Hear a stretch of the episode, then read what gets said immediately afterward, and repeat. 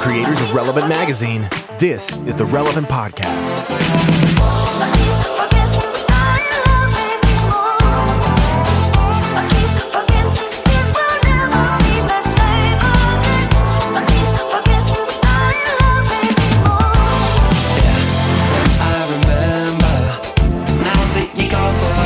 It's a week of Friday, March 9th, 2018, and it's the Relevant Podcast. I'm your host, Cameron Strang, and here with me in our under construction podcast studios, Eddie Big Cat Kaufholz. Mm, so blessed. Over there on the ones and twos, our illustrious producer, Chandler Strang, Hello. my brother.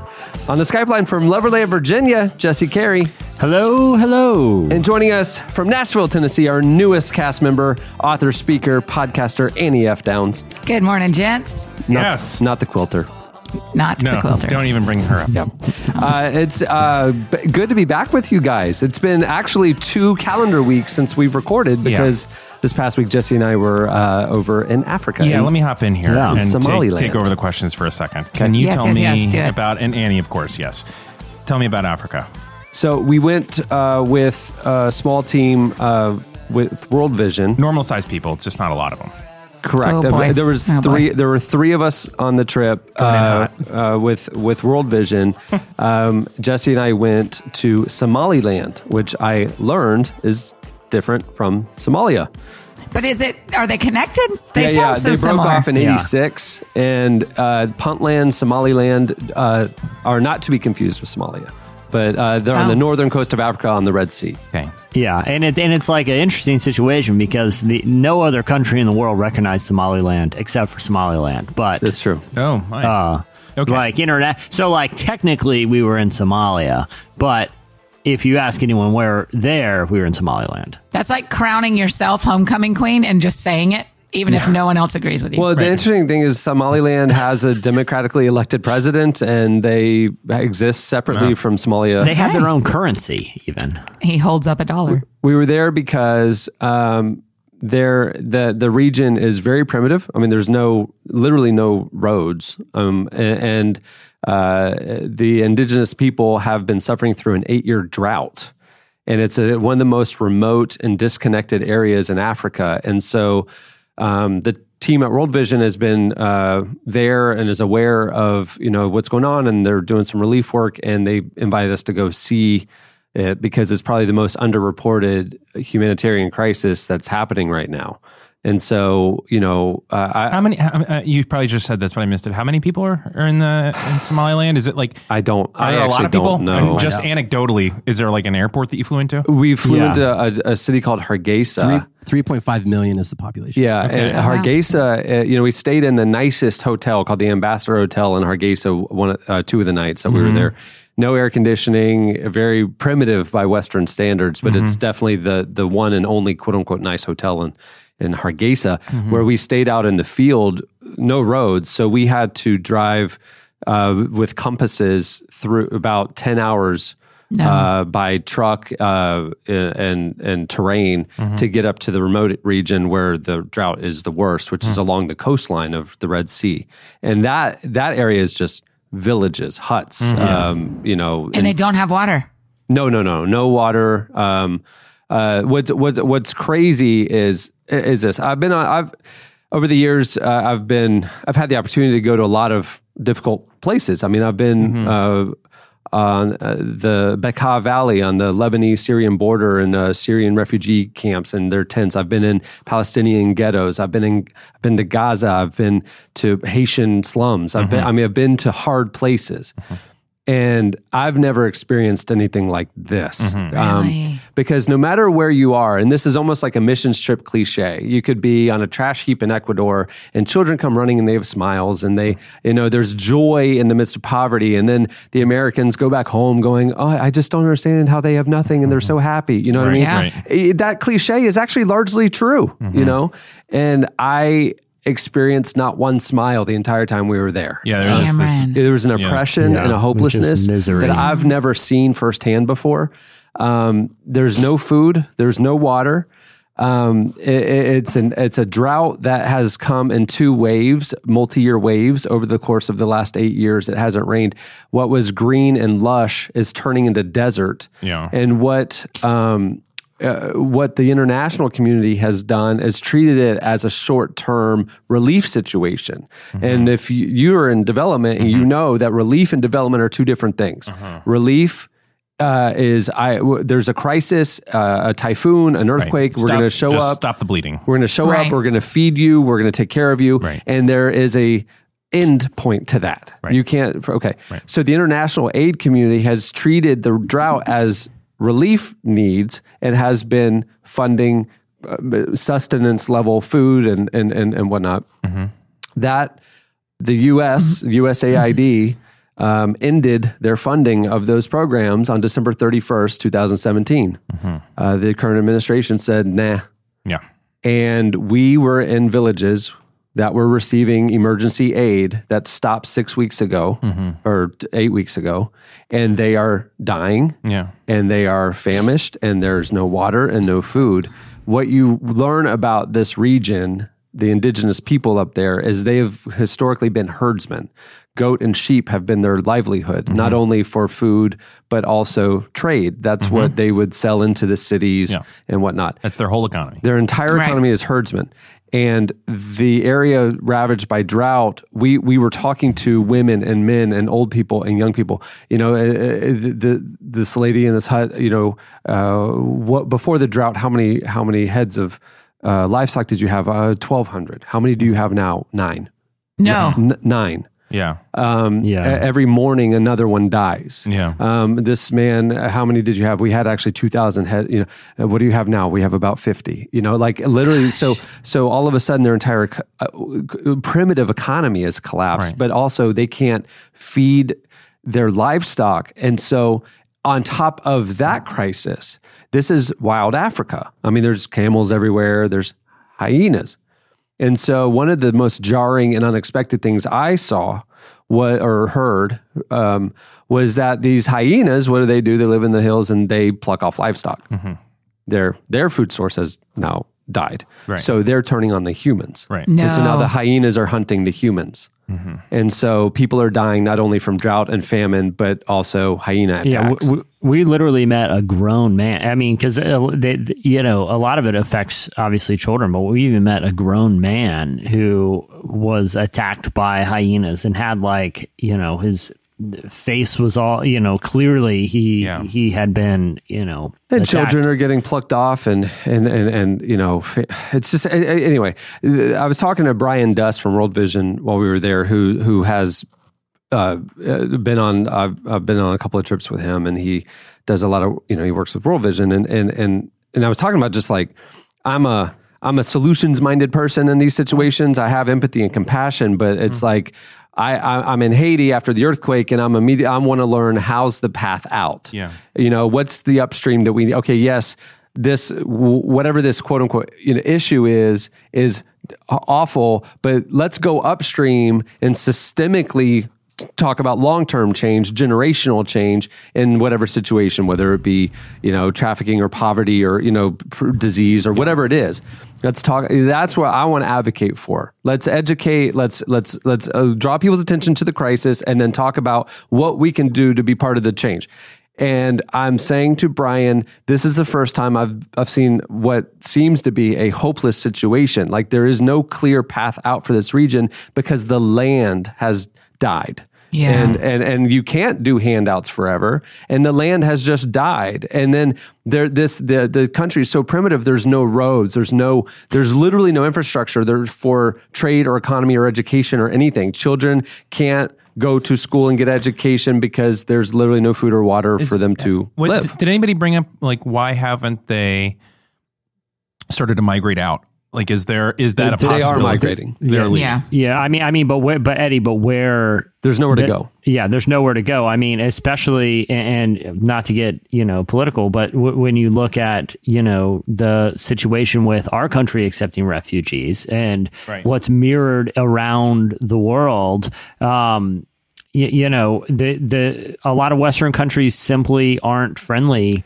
to people from regions like Somalia for all the hmm. reasons we've, you know, kind of everyone by now is very aware of. You know, A few hmm. years ago, they said uh, that you know it's on the northern coast, it's on the Red Sea. If you cross the Red Sea, there's you know other hmm. lands that would take them in. You would think, and they said a few years ago there was there was an effort of the locals to try to get out, and mm-hmm. they were turned away and sent back, and so they're sent back to death.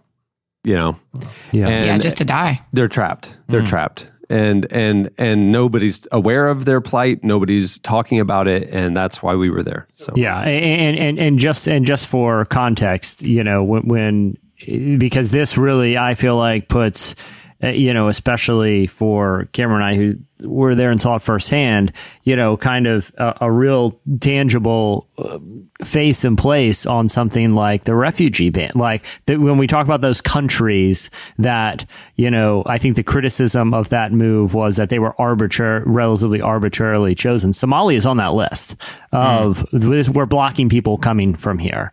But when you go there, you know, you, you don't you don't feel in danger at uh, uh, at any point. You just see an incredible need, and not only has aid been cut off to the region but the ability to have some sort of uh, plan to accept refugees has now been dramatically hindered ultimately for political reasons. There's a real consequence to political and, and, and legislative things that have happened and uh, people need to be aware of that that that, that you know people are suffering. So, World Vision is full of the smartest people on the planet. What's a single step that they're hoping happens now? Are they hoping Well, like one, one, to we get- have to advocate for the the relief, uh, the relief budgets that have been slashed by forty percent. Okay. we as Americans have to advocate for legislation to uh, refund the emergency coffers. Okay. Yeah. Okay, that's short term. Long term, we sat down with the mayor of the region, which included 56 villages. You know, mm-hmm. we sat down Wow. with the, the village elders. We sat down with people in their huts and in their homes and asked them about their lives, about the area before the drought and what it is now and what mm-hmm. they feel they need to to survive and and thrive again one day. Hmm. The the the sad irony of the land is that it was so plush and so I mean, if you ever been to like Rwanda or South Sudan or whatever, you what's in your head is you know, deserts with flies on Yeah. their faces and that kind of stuff. That's not those countries. Those countries are lush and tropical. They are the breadbasket of Africa. They are they are gorgeous. Yeah. Um, uh, Somaliland used to be like that, and now it has turned into desert. There is nothing alive other than poisonous weeds that are also killing livestock and mm-hmm. stuff. yeah and um, very invasive yeah. Very invasive. They were uh, they came up from Kenya and have there's no predator to them and they are taking over the area. So you see mm. dirt or sand and these weed tree things that are filled with thorns and they are poisonous to animals and humans and they're everywhere and they are not stopping. It's like crabgrass. I mean it's crazy. But but regardless the the, the thing that they said this is the sad irony we were on the coast we're on a village that is literally beachfront, okay, of the Red Sea. I've never seen a beach as far as the eye can see in all directions. And we drove all over the place. We were probably in these trucks for 20 hours over the course of two days. Um, not one thing on them. Like there's not one boat, there's not one dock, there's not one house, there's not one building, there's not nothing. Gorgeous beachfront, Red Sea, literally completely primitive, untouched land. And these villages are these, you know, like, you know, these, they, they make their huts out of sticks and then they put like a blanket over it for protection. Um, and these, these kind of like pop up tent type structures are, are, are around. And these men who were herdsmen are sitting there looking at f- fish Yeah. an Yeah. unlimited supply of fish and have no ability to fish it no mm-hmm. ability to they have no equipment they have no knowledge and the Boats. men the, the the the elders of the village the mm. mayor the, the the men themselves they've said if if we could tell if somebody's going to hear our story could you please send something to help us fish Yeah. because if we could fish, we could feed our families, and then at least we're surviving. Mm-hmm. And, and and as far as like the long term economic turnaround of going from a livestock herdsman economy to mm-hmm. something else. There are no roads. There's no commercial fishing opportunities because there's no roads to distribute it. There's no way to get the fish from the north coast down into the cities or anything like that. Mm-hmm. It's they're marooned, mm-hmm. but at least they could survive. Yeah. That would be a, another phase of development. And if they could eat and if they could survive, the children could get educated because each village has a school. And you know, there's there's things that the international aid community can do for long term development. Right. That's the sort of work Something that systemic, World Vision yeah. also does. Yeah, that's You right. know, it's health, and we saw m- maternal clinics and health clinics, and we Mm-hmm. saw things that are there because of international efforts. You know, Mm-hmm. of organizations like World Vision and uh, um, Feed the Hungry and others. Mm-hmm. Yeah, Um, but you know, short term emergency relief. Next phase, coastal region of Somaliland. Yeah. Teach them to fish, help them fish, and then long longer term phase. Right. You know, get those kids educated and and and build some infrastructure into that country. Hey, uh, Yeah. just for us listening, because there's you know there's a lot of people listening to this right now. What would be like like support World Vision? Write your senator. What would be next? Yeah, go ahead, Jess. Yeah, I, I mean, I, I, you know, if you look at the work that World Vision is doing, you can give like designated gifts that you know to the region or to specific projects. You know, um, but and then also, you know, just becoming, I, think, for the short term, more politically aware. Yeah, write your senators and vote and, and vote in a way, you know, that represents eh, values and that that keeps in mind, you know, these people. We we met one woman who, you know, was getting. I think, you know, she had, I don't know, I think like seven. She was caring for like seven kids.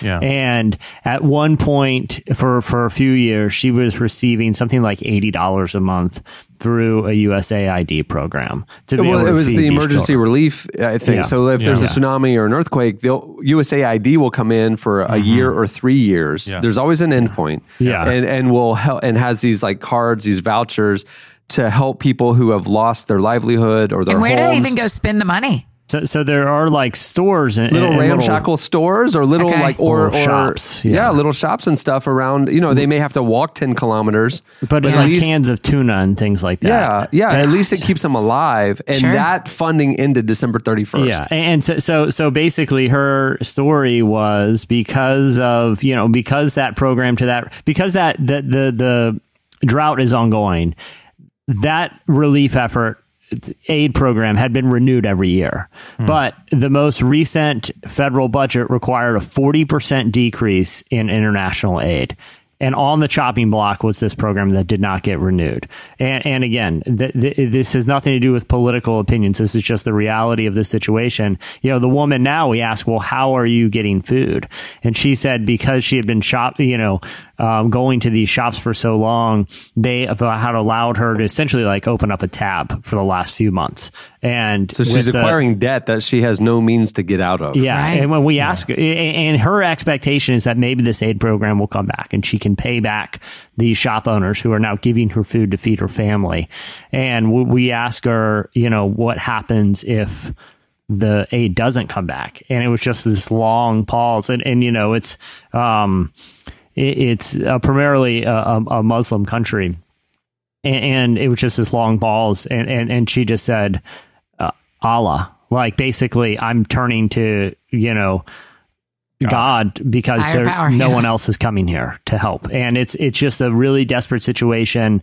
And like I like I said, it it it puts a face to um, and real stories to issues that have roots in politics and legislation and economics that you know people just need to be aware of the consequences of how we you know how we steward the resources that our country has been given My goodness. boy. can, can i also say the other thing i learned on this trip is if you're going to be taking jeep rides through the african countryside With no roads. uh, with no roads uh, for you know five hours at a time. Bring Dramamine because yeah, buddy. some people have Jesse. a tendency to get motion sickness, and in a hot truck for five hours. Did you uh, you so don't want to be So the guy that has to repeatedly pull over a convoy in an unstable Oh, region. Yes. Uh, Yeah, and right. so that's just a little life lesson. Okay. Jesse, did you have malaria nightmares? Disappointingly, no cool malaria dreams, no night terrors,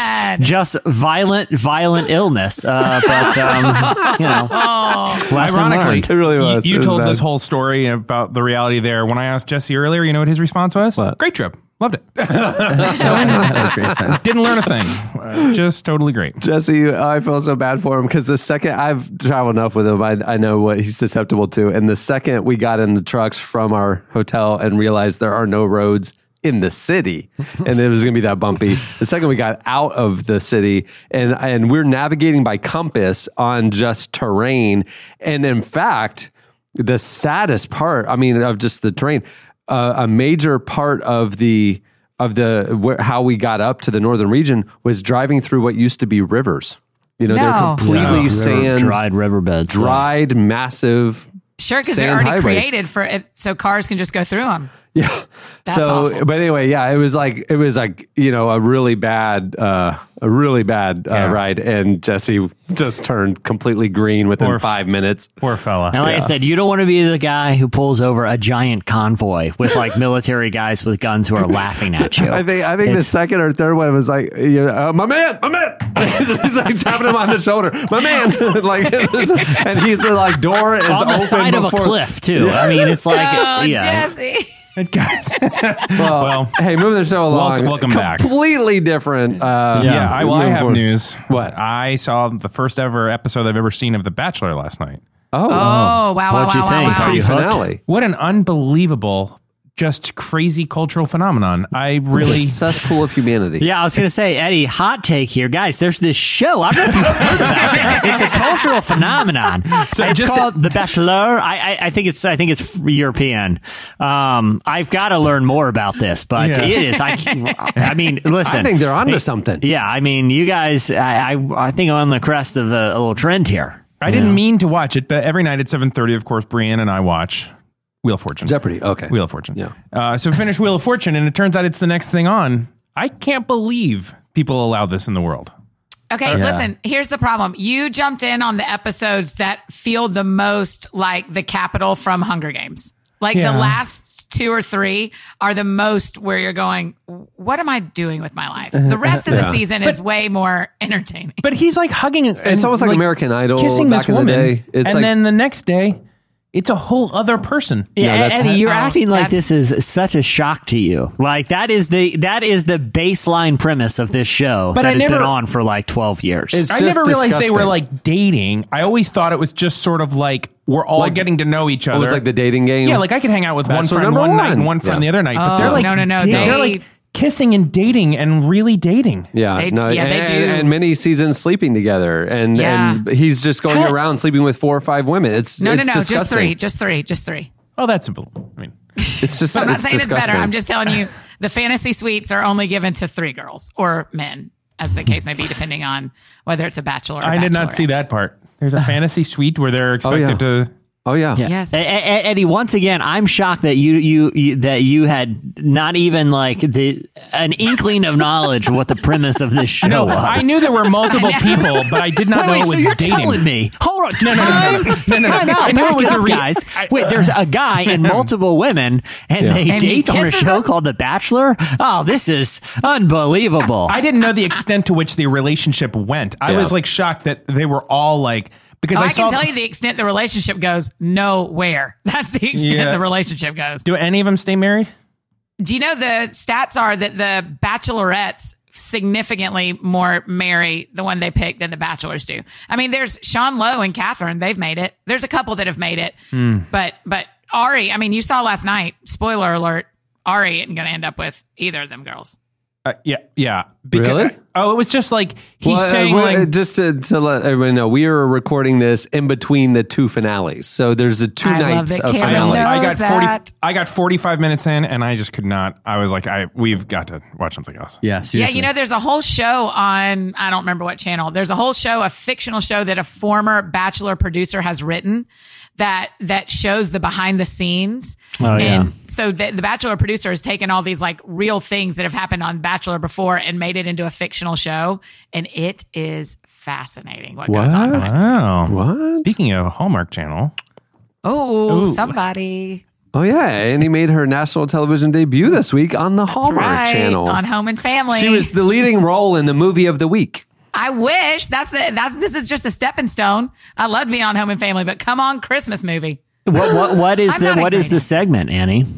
Uh, we're talking about 100 Days to Brave. It was really cool because all the, there's like six of them that kind of there's two main hosts and then there's six of them that are kind of in the family. They say, and they we all sat down on the couches and talked about our brave moments. And it was, I mean, one of the girls like really went in and talked about like brave enough to try to get pregnant again after she'd had a miscarriage. Whoa. I mean, like everybody was like tearing up and I accidentally preached at her and it just, it, it was really, it was way more special. I mean, I thought it was cool because y'all know I think, and oh my gosh, I can't believe I haven't told y'all this shit. Next door to the home and family house is the set for Good Place. Do y'all watch The Good Place? No, Yeah. I don't even know what that Oh is. yeah, yeah, yeah. The NBC Oh, show. yeah. Yeah. Yeah, with The Kristen Ted Bell. Danson and Kristen Yeah. Bell. Oh. Oh, I think it is so funny. And so we like, w- we like left home and family for a minute and walked around the set of The Good Place and Where, Wow. where did it Always film? fascinating. Oh, in Yeah, I'm L.A. curious Universal. to where this is because it's a Yeah, it's and- like a house, right? Like the the morning show's like a yeah, house. yeah, it's an actual house. You walk through the house. Thank you, Chandler. How for do you knowing know that. this? I saw it one time, and I just I, I remember like thinking it's it's odd that it's filmed in a house. Just when I think I've got you in a box. Chandler, how often whole- do you watch? I feel like that's something weird to stumble upon. I, I feel like in this era, you're not just flipping through the channels. You are No, no, on no, the I've Hallmark channel like, for in, something. in, in like a waiting room, like it'd be on the TV or whatever. Oh, so you're, yeah, you're yeah, sitting yeah, there for yeah. an hour and you watch the thing. Yeah, Also, like when you play film in the kitchen, they tell everybody to move to the dining room, and when you're filming in the living room, they move everybody to the guest room. And Right. yeah, they like it's it's really interesting. It is an actual house though. Yeah. So so there's an, another set next door to it because I just assumed it was Yeah, just yeah. a house in, in a neighborhood or something like that. So it used to be, but now there's like, yeah, there's a couple of different houses. It's right next to all the Western front houses because they don't film Oh. Westerns anymore. So you walk down the street by all these Westerns Oh, cool. and then there's just a house. It was awesome. It was I at love that Universal. stuff. I think you that stuff's said fascinating. Universal Studios. Yeah, yeah. Universal Studios. Hmm. Wow, There's a, cool. at the Hallmark section of the Universal Studios. I think that was a nice around the table update of all of us. Yeah, that's You true. guys went to Somaliland. I saw the bat- first 45 minutes of The Bachelor. yeah, and Chandler was in a waiting room for something. yeah, yeah. listen, I was getting the oil changed. Uh, you know, I, and uh, you know, just got riveted. I didn't leave Jiffy Lube for three hours thinking about this Hallmark house. Yeah, the, the car was done in you know twelve minutes. They did. They were Jiffy, but uh, I posted up free coffee and uh, just hallmarked it. Well, moving this show along, we have a great episode coming up for you today. D- big news. I mean, today, today nationwide, uh, huge movie releases, A Wrinkle in Time. Yes. Oh, And joining wait. us on the show today is director Ava DuVernay. that is nuts. Oh, wow. Huge. Yeah, Huge. big I cannot wait to Big hear this interview. Does she know about us? Does she know what Yeah. she's signing up to be on? Oh, she's yeah. she's in the new issue of Relevant, and uh, what you're going to hear is part of that conversation that didn't That's make awesome. the magazine. So Yes. Uh, it's both and. Uh, also coming up, Jesse, you want to tell us about this? Uh, you know, it's Oscar weekend, Oscar Yeah. season, uh, and and you want to tell us about the uh, the other segment on the show? Yeah, so we have uh, people, you know, uh, a, a familiar face to the podcast, Tyler Daswick, uh, uh, who specializes Dazzle in do culture it. writing for us. He's leading a roundtable with some of our critics to talk about um, some of the most recent or, or best picture winners in recent history and why some have this kind of staying impact and how they, you know, address social issues. Um, so it's a really interesting segment. I, you know, we, we usually don't do two movie things, but if we were talking about if there's a week we're going to do movie stuff, it's got to be this one because everyone's you know it- it's you know we got a Wrinkle in Time releasing, but also kind of a lot of discussions with with the Oscars that were just on. Yep. There you go. It's The packed, Oscars. packed. So interesting. I can't wait to hear that. This is a big culture show for you, Eddie. You know, it's going to catch you up because I know all you really follow closely is Wheel of Fortune. Wheel of Fortune. Uh, it's just been some really interesting developments in Wheel of Fortune. And, the, And the you led with it was March some- 9th, which always amazes Eddie. How old's Vanna? How old Vanna? Timeless, but I don't know. She's. I think she's like. I mean, because it was like the mid 80s. Yeah, I think She- I would she bet got that, going. I, I mean- I would bet they are well into their fifties. Well, yeah, they'd have to be. m- more Mid sixties. 80s yeah. would have been 30. I got to tell you, Pat 32 Sajak, years ago. Pat Sajak is genuinely funny. oh, yeah. On Twitter. He's one of the best mm. follows on Twitter. Is he? He's, He's he's, great. not even like game show host funny. He's like really snarky funny. Because like he kind of he's- makes fun of the contestants sometimes. Yeah. no, but yeah, but he kind of holds them in really high regard. He kind of makes like other meta jokes. I don't know how to explain it, but he's Follow got him a- on Twitter and you'll get Oh, a man, sense of his real humor. very funny on he's Twitter. very funny. Yeah. Eddie, if I held up a picture of Pat and Vanna from 10 years ago and one of this week, could you tell the difference? Because in my mind, they are both ageless. They're like They are- Pharrell. they They, are, just they at are. some point got frozen. Pharrell. At- eh, well, that's what I'm saying. You can look for I, I have no idea how old Pharrell is. Is That's a Pharrell great 50? point, Jesse. Is He is he, is he in his 30s? There's a huge Pharrell's swing in his mid look at him. forties. Yeah. Pharrell's in Do his you think he's in mid-40s. his mid 40s for Yeah. real? I know he is. Yeah. Oh. Like, You He like was in his celebrate his 20s in birthday? the early 2000s when he was Yeah, like, but Yeah, but he first came looked out. exactly the same. Again, if you gave me a picture of mid twenties Pharrell and one, you know, uh, from Vanna yesterday, White is 61, by the way. Van White is 61. 61. Hmm, interesting. And how old is Pat? I'm going to guess 64. 60. And then will you Google how heavy the wheel is? Because I have always wondered how heavy that thing is to spin. Interesting fact. There is only one wheel. 71. 71. Pat He's Sajak. 71. good for him. Good for Wow, him. interesting. Well, he goes on all those vacations that they get- that they. Uh, You know they promote. only tape like they only tape like three months of the year.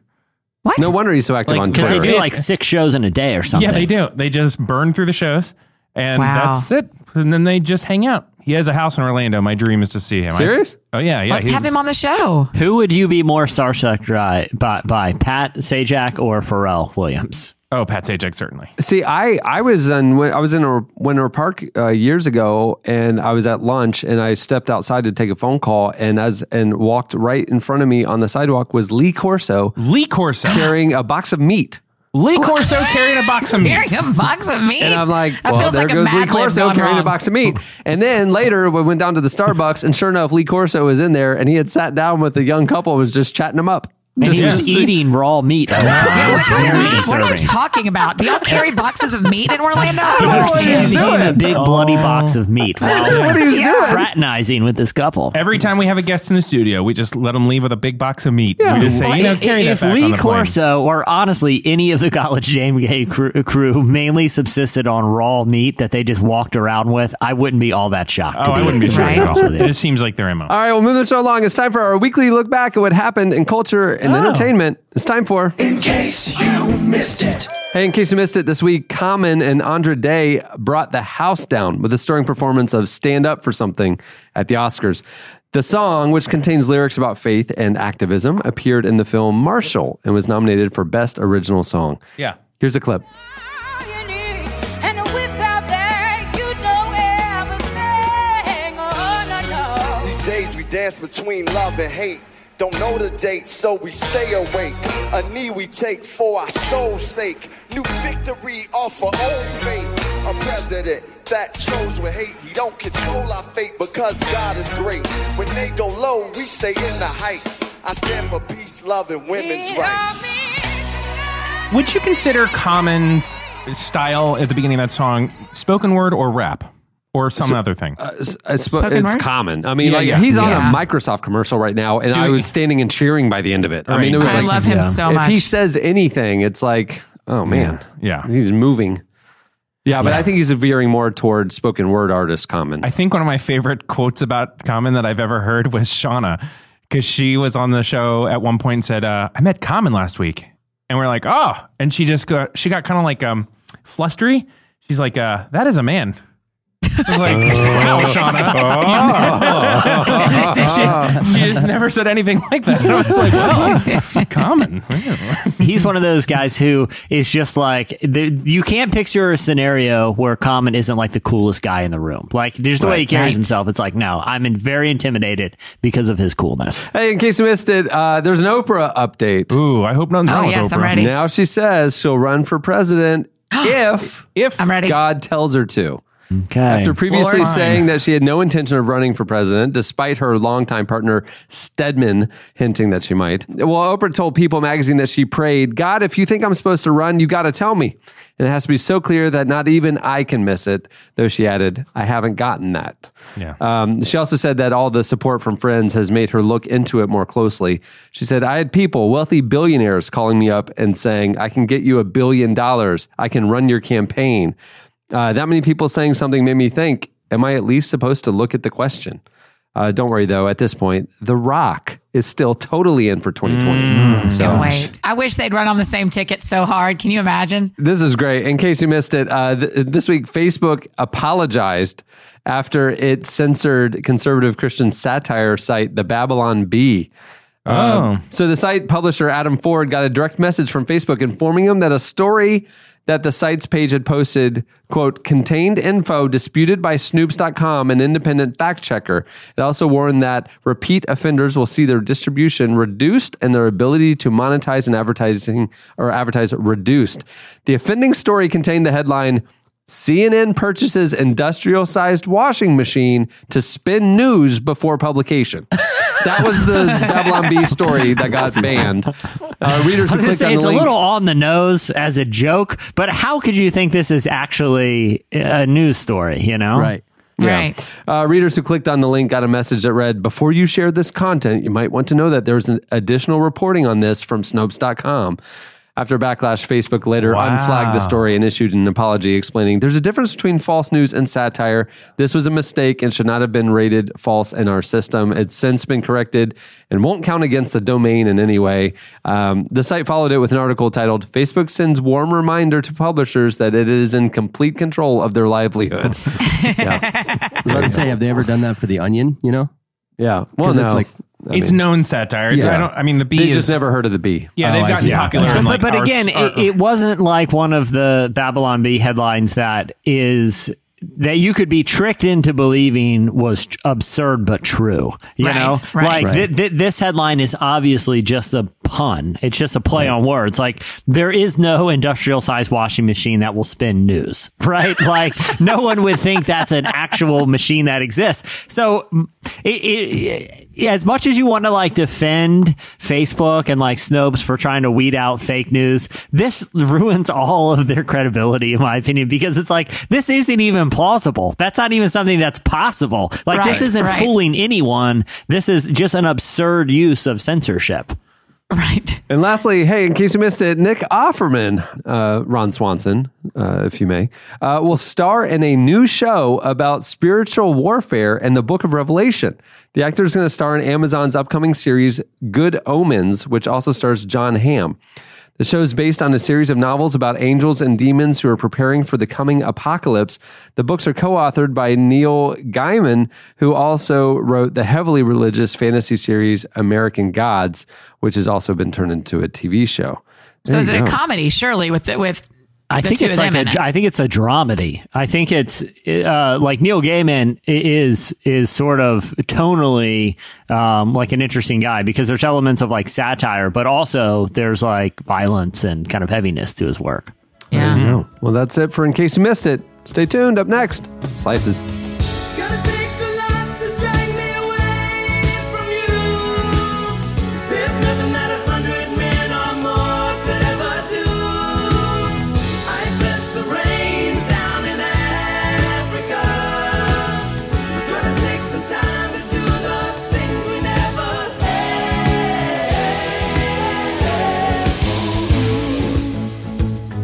You're listening to Toto. Hmm, it's Africa. Africa. Great. One of the best songs of all Yeah. time. I mean, come on. Chan- and I Chandler mean, and I you were could sing that so many times because there's so many different parts. On the 34 hours of travel back Yeah. from Somaliland, I, I spent quite a few of them making new playlists for The Office, Yeah. and of course, put Toto in I heavy just heard it. rotation. Yeah, I just I like just heard it. I know it's the new playlist. Speaking of Jesse, was your travel mm-hmm. significantly worse than Cameron's? I meant to ask you your flight differences. yes, So Cameron, Cameron informed me the day before we were leaving. Hey, by the way, I switched my flight. I'm flying Emirates, which is like Oh, state there. of the art, and um, it, it it's essentially like the whole plane is first class. Yeah. And he's like, my layovers in Dubai. Um, I get he has a night in New York City.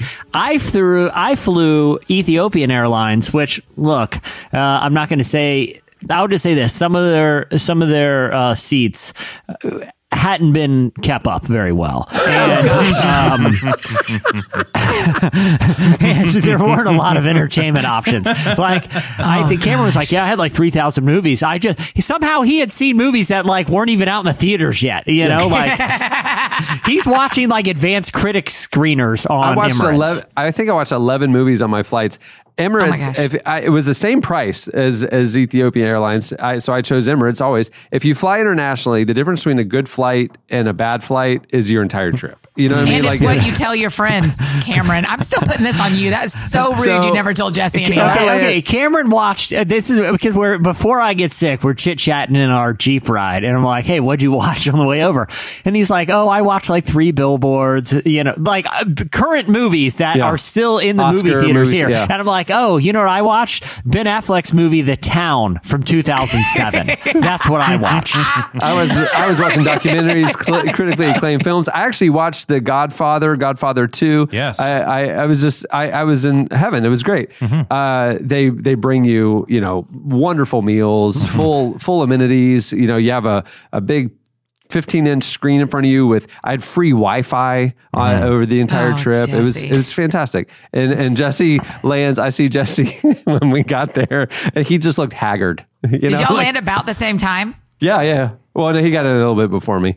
The other thing too is I had my layover. So Cameron's layover was in Dubai. I had two Incredible city. layovers. One of them was two and a half hours, which we weren't allowed to get off the plane.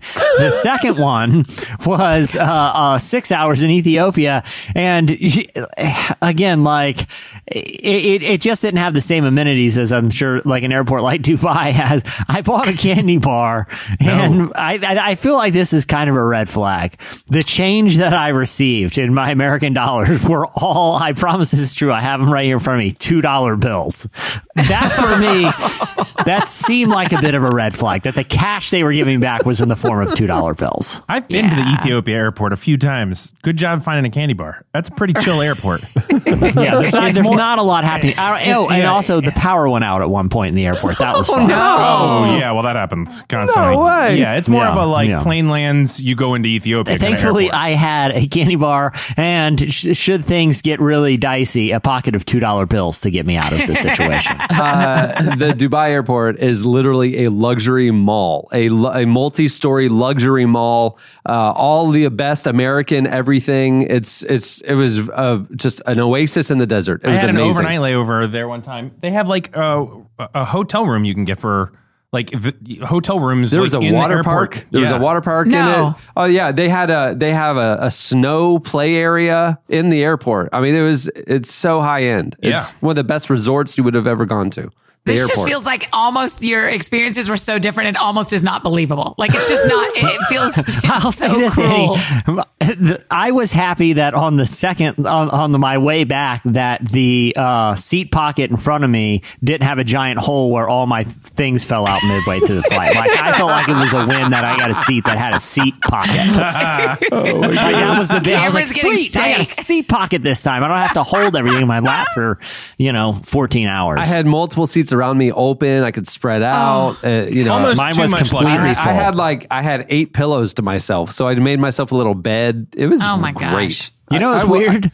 okay, so I got they they gave they had like food service or whatever, and they also had you know at one point uh, they they gave us like hot napkins. They weren't hot towels. They were definitely like hot napkins. Yeah. Um, and they all, but you know what's weird is they gave out free socks on my flight. Really? Like I feel like it was kind of an acknowledgement of like, listen, we know some things on the physical plane could be better, so we're gonna make it up to you. We have How about got some socks? You don't want your feet to touch this. That's what they're Yeah. saying to you. Yeah. Like, Ew, is it- that's probably it. yeah. Oh And, man, I'm sorry. The best part, the best No, part you're not, was Cameron. You're not sorry. Hey, when I told uh, the travel agent if we have these two flight options, Ethiopian or Emirates, and I replied, "Oh, please, Emirates." Yeah. Uh, I assumed that they would just book both of us on Emirates. I didn't. I, I'm not going to make choices for Jesse. He can choose his own I, path. I've got. I, I, I I do need to say this though, real quick, Jesse. I have flown Ethiopia Air many times. Mm-hmm.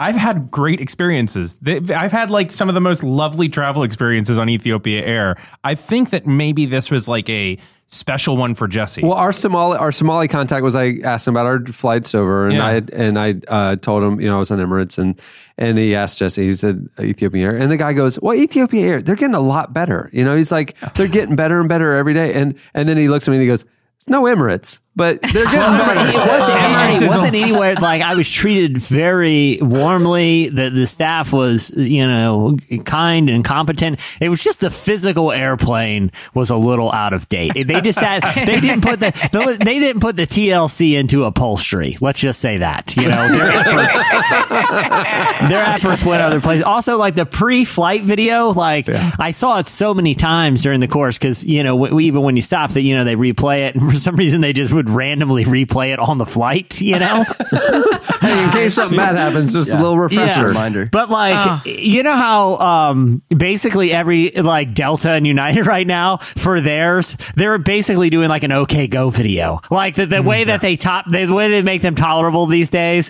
is Yeah. to have some insane choreo. It's like that that new Chris Stapleton Justin Timberlake video where it's got like a thousand actors in it and it's all like one long take and everyone claps after.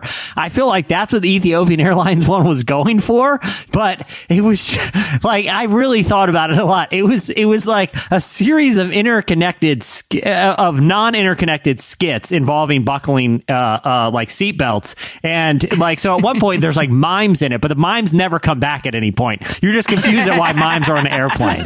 Like and then the gags just get much lazier. Like so like at one point because I guess like their idea is like we'll make it comical. Like we're not going to do the OK Go thing. We're going to it comical. So like I'm talking about finding the nearest exit. And the sight gag is just a guy with a gigantic pair of like military grade binoculars looking up and down the plane. It just didn't work. But it ended like all, all the stewardesses in the in the video, like this is what was concerning to me. Like someone thought this was a good idea. You know how they give the demonstration of how to blow up the little um uh yeah, the floating an inflatable uh, the Yeah. life vest. that you're right? wearing. Yeah, your vest. So they do that, but then for some reason they have all of the, the stewardesses who are in the video in like a giant in the deep end of a giant pool, like awkwardly treading water with the inflatable life vest, and you could tell the look on their faces they weren't enjoying it, and you could see how uncomfortable those life vests are that are around your neck. And it was like, I don't want to see people treading water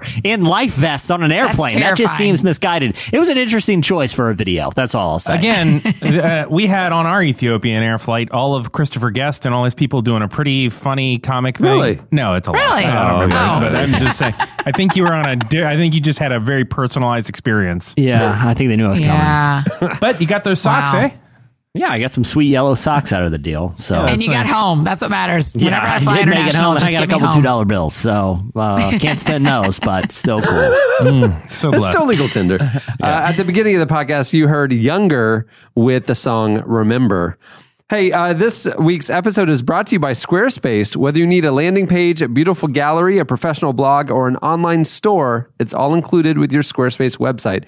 I have for years been a Squarespace uh, customer, and, and I'm in fact building a uh, site right now with Squarespace, a little secret project.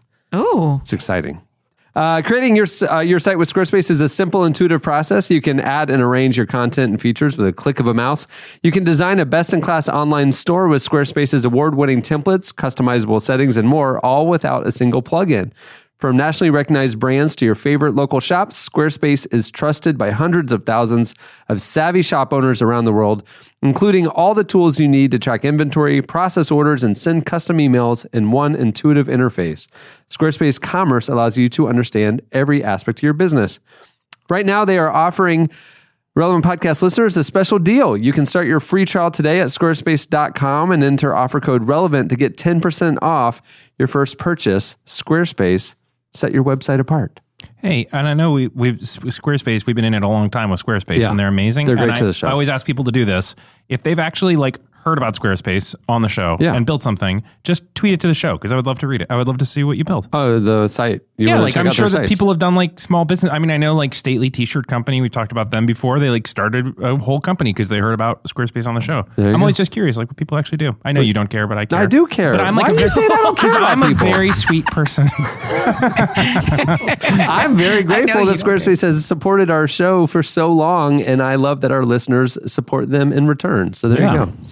Hey, it's time for slices. What do you have, Jesse? All right, I'm going to do a, a twofer because uh, I both of these are interesting. I'm going to keep them quick though. Um, uh, I just Because want to you let do every everyone. week. No, you're not. No, you're not. I just, just- want to let every go. What are you saying, Eddie? just just you do it every week. Just change the intro. Every week. Um, it's time for slices. Jesse, what are your slices? Jesse, what Yeah, are the yeah, two things you Multiple have? slices. Go for it, Jesse. Yeah. Oh, I, I'm sorry. I'm bringing such so much good content. My apologies, Eddie. I didn't bring a hot, hot bachelor take, so I, I had to compensate with actual content. Um, Kind Oh, I can't wait to see what comes now. so I just want to let people know that according to new, a new study uh, by a group called Hello Products, uh, the good fight against the dental industry, against Big Floss, against goodness. dentists that I've been coffee. leading on this podcast for a long time, is evidently taking hold. They they surveyed thousands of Americans to get an idea of their dental habits and found that millennials, um, you know, they're they're much more fast and loose. They haven't bought into the lies of big dentistry. Uh, Thirty percent, thirty percent of millennials brush their teeth just once a day, uh, which I'm glad to hear. they're wow. not they're not they're not wasting they're not wasting their lives slaving over a sink, uh, uh, brushing and flossing for an extra you know ninety seconds a Once day. a day. So, Once a day, thirty the seventy percent, percent do it twice a day. or not at all. Um, because they Or also once found that uh, the average millennial uh, No. uh, has gone uh, more than two days at a time without brushing their teeth. No, sir. Yeah, and and they found that this is Like my your favorite mouth one. is That furry after after Ew. a day. I mean, who What are you could- eating, Cameron? Who could cope? That's so good. Yeah, a lot Apparently of you're fur. the- just swish some Meat swish some boxes you coke get around, let down the there make fizz uh, eat hair. the plaque, and then continue your day. The fizz on Coke does not eat the plaque off your teeth. Uh, also, uh, so they found that 62% of Americans were afraid to visit the dentist. But out of all the, the demographics, millennials were more likely to be afraid of the dentist than any other age group. So They need to go keep to my fighting the good fight, fellow millennials. I have a great dentist. I love my dentist. She's so gentle and kind. She has cable TV on right in front of me. So I just watch. Does she have one on the ceiling? no, it's like kind of connect. It's like a movable one, sort of connected to the light. So you Yeah. just are looking right where you're supposed to look, and you just catch up on your morning news and see what Al's cooking on the Today Show, and you know you're Yeah. off and running. Hmm. Man, uh, that's a disgusting slice. Cool, Jesse. Pretty, pretty relevant. So, so, so, so my other slice i- is an interesting form of activism that took place at the Museum of Modern Art in New York this week. Um, When visitors were about to go into the museum, they were approached by people on the street who offered to um, tell them about this app that they could download that would enhance their museum going experience. And what it was is that they had used um, like geolocating technology to create an augmented reality exhibit on top of the paintings and works at art at, at, at MoMA in New York. So essentially, if you were visiting the museum, you download this app, you could hold up your phone and instead of seeing the painting or work of art on the wall, you would see one from a member of the public. Um, and they also, so MoMAR, the activist group who created this um, bit of augmented reality activism that they didn't have permission from uh, MoMA to do, describe themselves as a nonprofit, non-owned, uh, and, and it exists in the absence of privatized structures. Their goal, they said, is um, is that as with any establishment, be they media, church, or government, the richest galleries are canonized to the point where the public's role and contribution is reduced to the passive observer. So they set up a site where people could submit their own artwork and have it digitally placed in the Museum of Modern Art in New York. Um, I think it's a, That's a cool, cool. yeah. a cool way of activating. It's not destroying anything. Uh, you know, no one. I feel like with augmented reality, no one know, owns like the this kind of digital space. So yeah, why, why not try something like this? Sweet. This is like common. That's what he's talking about. No, that's a on man. the Microsoft. That's a commercial. man right That is a man. Yeah. That's a man. I, it is. All right, what do you have, Annie? Okay, so let's talk fashion from the Oscars just for a second. I'm ready. Because yes, I need you to stay with me because this is hugely interesting. I think. You know, one of the things. Did y'all watch the Oscars? I'm sure y'all did. Of course, right? every second. I did not. I did not. I watched it all. Okay. No kidding. All right. I loved it. It was amazing. Can I be honest? It was pretty Yeah. boring. It was there was. I felt Well, like. I mean, I I saw was, I was watching all the season finales of my HBO shows that, that night. Sunday night, the HBO is like, Oh, because you were Crashing. yeah, it was great. the season finale of Crashing. It was An- great. Yeah. Annie, sorry to co-opt your slice here. Is that the right No, word? no. I've been kind of into that word lately. Did I say it the use it the right way? No, You didn't co-opt it. You just like intruded on it. Yeah, I knew. I knew I didn't use it right. You this time. stole. Don't That's edit you that did. out, though. I need people to know that I'm not perfect and not the best podcaster. Annie, So could we leave one segment in where Eddie's not perfect? but That'd be AFD, really helpful. Did you agree with the best picture uh, winner, which was The Shape of Water? I thought The Shape of Water was a really good movie. So I- I, don't. I disagree. I didn't see them all. I disagree I, I thought it was flat. I thought it was trying to be something that it wasn't, and it was just strange and not compelling. It was it was bestiality with a fish. It was weird. There was no there was Wow, no wow, wow. chemistry. There was no love story that that you get wrapped up mm-hmm. in. It was just mm-hmm. literally like it went from zero to sixty. Like there's an egg, there, I and then they're with having that. sex. It's and weird. I, and I hate to Yes, like double I down agree. on this with you, but like, what's your opinion about the movie? okay, so Annie, what did you think? yeah. Apparently, Cameron really had feels. Yeah. I thought the movie was interesting. I thought the ending that I don't want to spoil was very moving. The very ending. Are y'all with me? See, I thought Th- they were this trying to make it moving, and it didn't get there. I I, th- I felt the whole thing was like them going, "Hey, we're to go for an Oscar, so we should do this," and then it was just like ineffective. Uh-huh. I thought it was I thought it was flat. I like the soundtrack a I- lot. I'll say this, guys. Here's my opinion. I was going to watch it on the plane, but instead I watched three episodes, the, the only three episodes available of Rob Lowe's short-lived sitcom, The Grinder. Um, that they just played over and over and over. No, over. literally, there was three episodes of Rob Lowe's The Grinder. That was like the only thing in the comedy TV section. I don't know why that show was canceled because on repeat viewings, it's it's pretty good. on repeat viewings, it's it's pretty good. You It got to holds give up. it. It I would holds say up, this: yeah. if you're looking to go back and watch The Grinder, if you can find it, if you're on a Ethiopian Air, watch the first three episodes, then watch them again, And watch it again and again. and you're like, I can see why this is canceled. Watch them again. Delirium starting to set at that point, yeah. and it At starts this to point, land more. So. Okay, now I have a question though. If you didn't like Shape of Water, any of you, what movie would you have wanted? I pulled them up, uh, Annie. Uh, here were the nominees for people to refresh memory: The Shape of Water, Darkest Hour, which was the Winston Churchill, uh, you know, uh, movie, uh, Dunkirk, Phantom Thread, uh, Paul Thomas Anderson, uh, Three Billboards Outside Ebbing, uh, Missouri, Get I like Out, that one. The Post. Call Me by Your Name and Lady Bird. Here, Jesse, not to rub it in, but I, I want to be honest with you. I, I watched four of those movies on my plane. No. Oh, I watched Dunkirk, Darkest Hour, Phantom Thread, and Three Billboards Outside Ebbing, Missouri. I like have Three seen Billboards. the the Post and The Shape of Water and Lady Bird previously, So you've seen them all. and I have not seen Call Me by Your Name. That's the only one I hadn't seen. how about Dunkirk? Huh?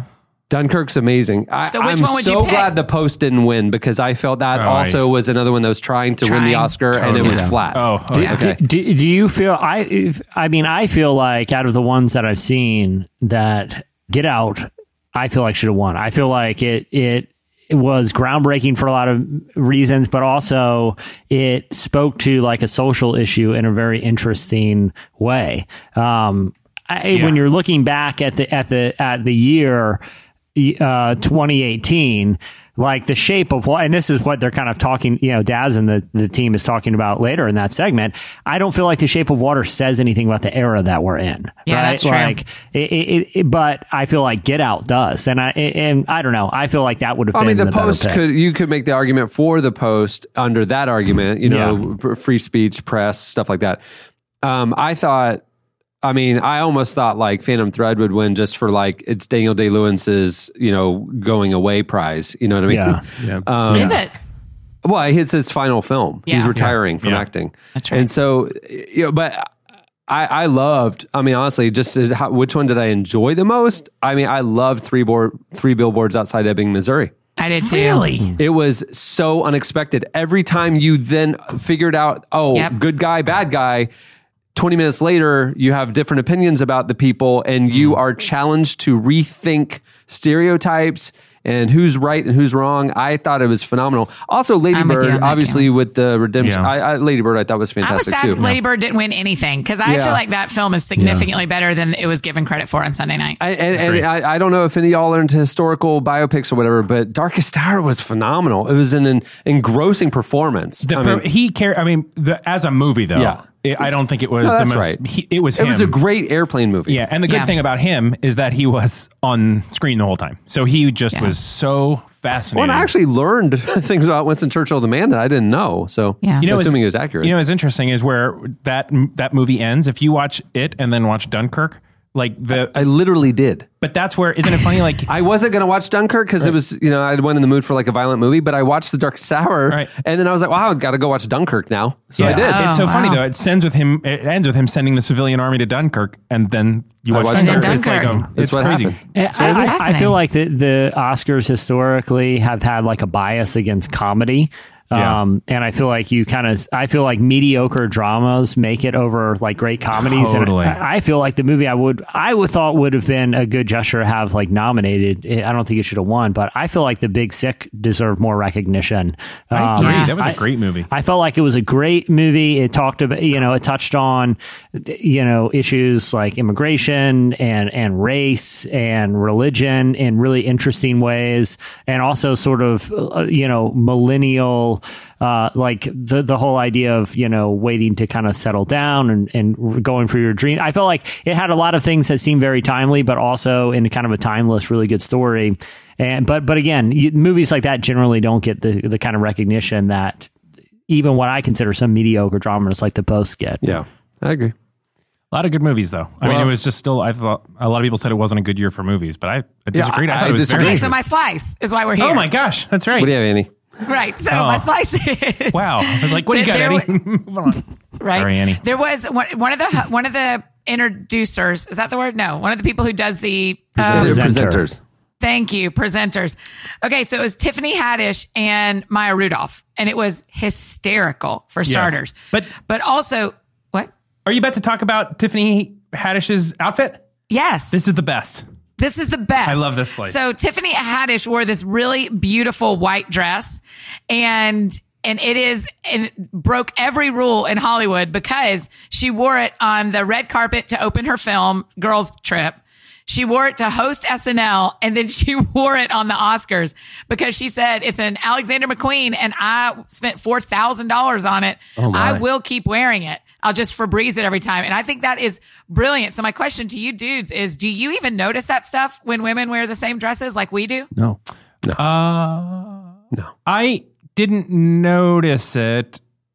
No, but when I heard about it later, I was like, "Oh, that's right. That's the SNL Right. dress." Because she just so clearly talked about it. She like made such a clear joke about it, Yeah. Yeah. and then she came back on Weekend Update and was wearing it again. I thought it was Yep. great.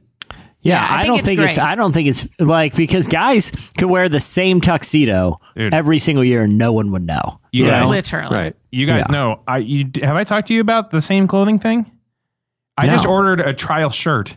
That if this shirt works, I'm ordering ten of them, and I'm getting rid of everything and wearing only the shirt. You're going to be like You're gonna- Ernest. It's it looks a lot like your shirt. You're locking it in. I'm Wow. locking it in. Black polo, no pants, Man, I- sandals. Wait, what? No pants. I'll wear pants. Okay. No pants. I have a But- friend who has 10 V neck, no, five V neck and five crew neck black shirts, and he just rotates every day. oh my. All Derek Webb uh, wears is a white T-shirt.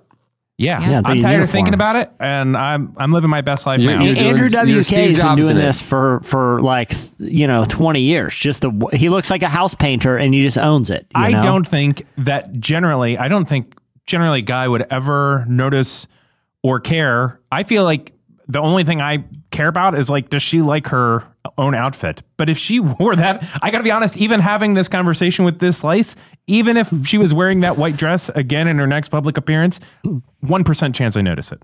Like Yeah. it's just Yeah. not on a radar. But I do like that it's like the long con. It's the long joke. I like that. Yeah, I like yeah, that yeah. she's Well, she also grew up in, I, I, I believe, poverty. Like she has a Yes. real sense of like not. Ha- I think she didn't. She grow up like being kind of moved around the foster care system. Yeah. That's right. And She I think it's just. Homes. I mean, I think That's it is saying a statement because there is this pressure that every time you're seen publicly, you have to look different. I mean, I feel that on, and when I'm speaking on stages, that if I wear the same shirt twice and people take pictures with me twice, that I, that it's embarrassing or stupid or I don't know. And so the pressure is there, maybe more for women than for men, but the pressure is Oh. there to, to look different every time you're seen publicly. Oh yeah.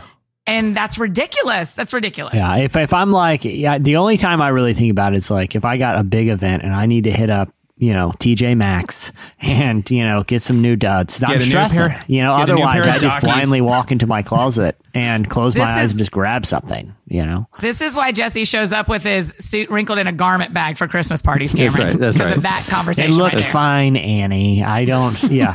Cameron, hey, it's the same thing. I've worn that jacket for like four Christmas parties in a row. Four Christmas parties I in a don't row. care. I mean, I just think this is such an interesting difference between men and women. Cause like we haven't talked about a single woman who wears the same thing every day, but we keep talking about men. Y'all, everybody knows dudes who wear, and Eddie's about to be one. I think it's Uh-huh. an interesting difference that maybe there are women should tell us if they're out there that wear the exact same thing every day. Let me ask you a question. Do you think, and of course we're just again sweeping generalities here. Do you think that that is a issue? Like, is that reality brought on by women's perception of each other or men's perception of women or some other factor? Oh, a thousand percent women's perception of each other. Interesting. So it's not. I not. think. So it's not like guy. They're the. Oh, I see. So you're thinking. Uh, unpack that for me. How about I? I, I say it that way. Okay. I'm way less concerned about if I was dating someone, I'm way less concerned about him seeing me in the same outfit than I am all my girlfriends seeing me in the same outfit. If I'm being like, if I'm in a bad, unhealthy place of myself, Yeah. Hmm. I'm way, I'm, it way more is about what the women are going to think about what I'm wearing than what the dude is going to think Because I'm I'll wearing. tell you, the guy doesn't care. Yeah. Right. Now, here's my question. Do you think the fish in shape of water would care? Because that's a whole different frontier. Well, it depends. Is does she smell like eggs or not? Mm. That's right. With with his big I yeah, mean- the fact that they were sharing eggs, I'm like, what it a literally was food. bestiality. I'm glad you just called it what it is, Cameron, because literally, that's, I mean, he was that's a what it fish was. man. He wasn't, Yeah. it wasn't just like a dolphin or no, something. yeah. No, No. it was a beast. Yeah, it that, was not. that movie totally jumped the shark. Yeah, it Yes. was. I think that's, Oh, he literally air high fived me because of his really bad pun. Yeah. Yeah. That's, That's why I, I also like that you return the air high five I'm, without I'm knowing why. always, I'm an encouraging Oh yeah, high five You're returner. gonna, you're gonna high it was cute to watch. I'll be the first to admit it was cute to watch. We'll high five. We'll air high five. We won't touch. I don't know why we're high I don't remember the last time we actually I made was gonna physical say, that's- contact I with would each not other. uh, high five because of that joke, but uh, you know, All right, what do you have, Eddie? Hey, I was going to do a twofer, but I think uh, we probably don't have time for that. So, Annie, I'm going to give you a choice. Do Okay. you want a kind of current state of technology, something interesting, thing, sociological question to talk about, or do you want a sort of like good news story that probably doesn't have as much like meat to it, but it's just a good news story? Well, let, bring bring the meat one. Put it in a box and bring it to us. Lee Corso style. Very good. Lee Give us the Corso. style. All right. That's the end of the joke. Well done, Cameron. So many years ago, I got I've I've supported one Kickstarter in my entire life, and it was for something called the Light Phone. And I've been talking about this Light Phone for a while. Yes. I was trying hardcore to get us to be, them to be sponsors. I don't know how sponsors work. I didn't call them. I didn't. I don't know what to do. But I just was like, did you just open your window and shout "Light phone"? It's, it's almost like Michael Scott declaring bankruptcy. Yeah, I declare Yeah, bankruptcy. It was almost exactly that. I'm like, but I love this light phone, and I've talked about it on the show before. And the Yeah. light phone essentially is a credit card size phone. The Light Phone One is a credit card size phone that does a single thing: it makes and receives phone calls. There is no And text. it- there is no it- camera. I thought it does text. No. No, no, no. This is the Light Phone 1. Okay, okay. So this company came out, and the whole idea of the Light Phone is to disconnect from your phone, realizing that you still want to have a telephone in your pocket. You could enter in 10 speed dials and that's it. So I got a Light Phone. I liked it. I, Oh, really? You I- got it? I enjoyed it thoroughly. And then remember, um, yeah. My carrier stopped supporting it, and I could no longer use it. So I've got this Light Phone that I don't use, but I loved it. Can I, you when eBay worked. it? I could eBay it for 30 whole dollars. So Light Phone 1 came out, but the problem with the Light Phone 1 was always that it didn't have text messaging. Because I can't remember the last time I made a phone call. I text constantly. This is kind of how the new communication. So the new Light Phone 2 has come out. And they've clearly heard the replies of their customers. And so now this one offers phone calls, very generic texting. Like it is, and it's like an e ink. It's still a credit card size. It's like an e ink kind of screen and uh, and it offers the ability to like call Uber, but it's not the app. You just like click a button that says "Take me home," and they somehow have worked into their back end working through the Uber app. But this new light phone 2, they're saying is basically a complete option to disconnect from your iPhone. No more, no more iPhone. You've got exactly what you need in your pocket to get through day to day life, Modern life, yeah. modern life. That's awesome. So it's come out. In, it's coming out in 2019, and this isn't like a product announcement. But the interesting thing is, the first light phone nobody really talked about. I mean, it was just it. I just I don't know how I heard about it. This next one, people are writing articles about it. It's really blown up, and it has become a thing because people are.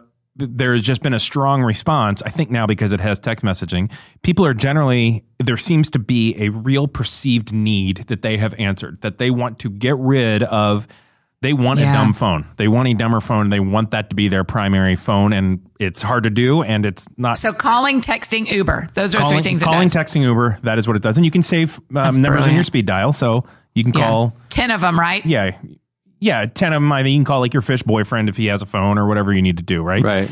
So But it'd have to be a underwater phone. that's right. Right. And he's can't got he's got webbed fingers. I don't know if the interface. I we can talk Right. It's about going to that be later, harder, but- harder for Can't him. even Yeah. pick up his sonic clicks Yeah. either. Right. Right. Oh, Yeah. Anyhow, I just thought it was interesting that there has been such a strong reply to it. Curious what you all think. I definitely will get this phone. Really? Oh yeah, when it comes out in mass, I will get this phone and get rid of my iPhone because this will be. I needed text messaging on the first one. That's why I couldn't primarily switch to it because why not? Well, my friend My- Gabe that has one kept his iPhone and he just used his light phone on dates with Rebecca or when they are when Yes. he's doing work or something. So so I don't think it has to be one or the other. No, no, no, that's correct. It, not to get too into light phone, but the reason he's able to do that is because he can forward through his he turns on his iPhone and clicks forward and it forwards everything to his light phone. Depending on what carrier you have, some do that, some don't. Mine does not. So, so you're saying like if you're on a if yeah you're on a date or you're hanging out with your kids or your friends or something you don't want to be distracted you can just Right. carry the light phone That's as right. yeah I mean I, this all sounds like great in Seriously, the new concept Apple but I Watch would can never do that use too. it. It- you can call it, you can text it, and you mm-hmm. don't have to have your phone Yeah. on you. I just think that this has possibly signaled, and maybe this is pie in the sky, or maybe maybe it's true, but it seems as though it has signaled sort of a bringing back a dumber phone. Like the pendulum is swinging, and it's like actually we don't want the, all this connectivity. Yeah. Yeah. We want this, or is it we say we want this, but in reality. We probably still have an iPhone on the side that we're using, and mm-hmm. we still have an iPad, and we still have. I, I'm just I Is it know. bad if it's on the side? Does that mean it? eh, Because part of me says like that feels like a good middle. Yeah. We aren't going to get rid of our iPhones forever. everyone's not going to throw that away, right? yeah Yeah, And I don't so- think so. Is it a middle ground that is a healthy middle ground that there are times when you want to disconnect and now there is a way you can do that and Yeah. still be available to your most immediate people? Okay, well, that'll do it for Slices. Stay tuned. Up next, Ava DuVernay joins us.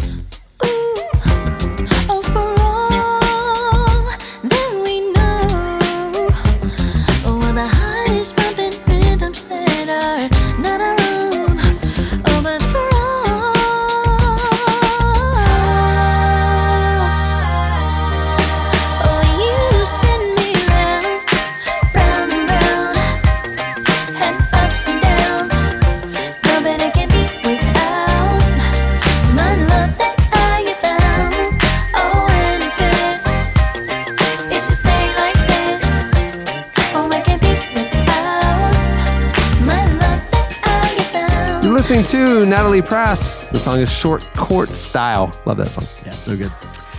Well, this week's episode is brought to you by HelloFresh, a meal kit delivery service that shops, plans, and delivers your favorite step by step recipes and pre measured ingredients so you can just cook, eat, and enjoy.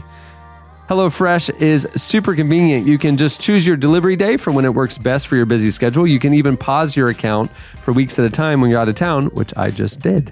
Uh, all the ingredients come pre measured in handy labeled meal kits so you know which ingredients go with which recipe, and it's delivered right to your door in recyclable, insulated packaging. HelloFresh offers a wide variety of chef curated recipes that change weekly, and there are three plans to choose from a classic, veggie, and family. HelloFresh makes it easy to cook delicious, balanced dinners for less than 10 bucks a meal, and it's not very time consuming. It takes about 30 minutes. I've been getting HelloFresh for uh, months now, and it has actually made me start cooking. It's really great. Right now, HelloFresh is offering relevant podcast listeners a special deal. For $30 off your first week of HelloFresh, visit HelloFresh.com slash relevant and enter offer code relevant30 to get $30 off your first week. Great deal. Do it. Well, this week, the big screen adaptation of the Christian sci fi novel A Wrinkle in Time hits theaters. The movie is directed by Ava DuVernay, who became the first woman of color ever to direct a film with a budget over $100 million. The filmmaker is also known uh, for movies like the critically acclaimed 13th and Selma, as well as creating the TV show Queen Sugar uh, and directing the latest video from Jay Z and Beyonce. We recently spoke with Ava about A Wrinkle in Time, her career, and how films can make a difference. Here is Ava DuVernay.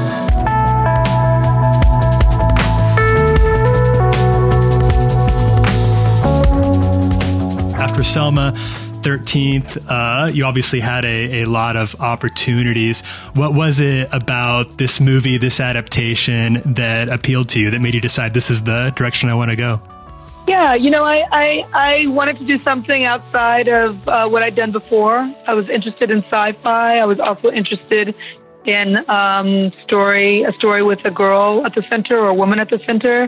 Previously, I'd made Selma, and I'd made my series Queen Sugar that had an ensemble cast, and I'd made 13th, which was uh, a documentary. And so, you know, I wanted to get back to a woman-centered story. Uh, I was offered the book by Disney, and uh, wasn't familiar with it uh, read it and immediately felt that it was mine. Uh, really fell in love with the character. At the time that um, the the book was presented to me, uh, and, and as I was entering pre-production, uh, my father passed away. And um, you know, the film was about the book is about a girl who's lost her father, and um, and so there were some connections there that were personal to me, and I really felt uh, responsibility to take the story in my hands and deliver this classic that had been around for 60 plus years, and try to tell it uh, with with kind of every ounce of my heart. What do you to to what do you owe now that you're very familiar with it and you've obviously had been uh like you've you've been knee deep in it for a few months now. What do you think it is that's given it such uh so much enduring relevance? Why it was written in the 60s? Why do you think it still really clicks today? It's about um, universal themes of light and darkness within us, within the universe, in societies and communities, and, and in our in various countries. All that can be applied, but this conversation about lightness and darkness, about the the best in us and the worst of us, and how to reconcile those in each other and in ourselves is that is what is at the core of the book. And so, you know, those are deeply emotional themes that people are dealing with in their everyday lives. And, um, you know, I think that's what resonates for people. Do you think that subject of, of lightness and darkness with uh within the movie um, is it uh, is it something that's difficult? You, you've you've made your name and people know you for uh, for movies that seem like, at least on paper, that look like they have sort of a, a smaller scope. Is it difficult when you're making a movie like this to maintain that same level of, of emotion, of of personal resonance when you have a movie that's this big and and uh, that's filmed with a lot of green screen work? Oh, yeah, you know what? It's actually difficult in any film to uh, penetrate plot and get to a personal place. When you see a film that actually has scenes that shimmer with an intimacy and an interiority, you're really looking at something that's very difficult to do, whether it's on a, a green screen scene or whether it's two people talking in a living room. Um, so, you know, just that, the, the skill set to do that is one that um, I've tried to hone and can, will continue to to do a lot to learn, a lot to practice. Uh, but it's a space where I feel feel comfortable and I like to be, and so I just applied everything I know about that kind of work to Wrinkle, and um, you know, it was a joy to do so. I, I want to return to the subject of lightness and darkness, and which is obviously a very central theme to the book. That's something that people have have always felt. There's always been this this sort of sense that there's lightness and darkness in all reality, and uh, and we we all have to choose a side in it. Um, and those questions kind of roll in and out. Uh, they, they take on different forms depending on current events and what's in the headlines. But what do you think is specifically in this movie that is going to speak to people who, who are feeling like there's a lot of darkness in the world right now? Because there is. Uh, what do you think might be some, some lessons or some themes that will speak specifically to them? Uh, yeah, I mean, the, the book and the movie is about an embrace of hope and the ways in which we do that. The journey that it takes each person, the, journey- the journey that each person can take to get to a place where you live in a hopeful space. It doesn't mean to be naive and it doesn't mean to uh, turn your back on tragedy. I mean, in this story, the girl is having a, you know, kind of really a, a tragic family moment with her father having disappeared, not knowing where her loved one is, something that a lot of people experience through death, through incarceration, uh, different kinds of separation. Um, but through that, she, in, in in her quest to find him, it's really her finding herself and a hope within herself, a way to proceed through tragedy with, with joy. Um, you know, I, I think it's really hard to live life in a hopeless space. You know, there, I'm a student of history, and while this might feel for a dark, like a dark time for many, um, it's not our darkest time. You know what I mean? Uh, there, there have been there have been times times far darker than this, and so I think it's important to, uh, you know, while we foreground ourselves in the present moment, we have to do so with a real acknowledgement of the past and how far we've come, and uh, an acknowledgement of hope for the future. You know, and we hear those words, hope for the future. It's something that's said a lot, but when you really break them down, it's that, you know, the, the steps that we take, our forward movement, um, need to be centered in a sense that there's more to do, and there's more available to us, and there's, um, you know, cause for celebration and a promise of possibility. And all of those things are something to smile about and something to be filled with light about.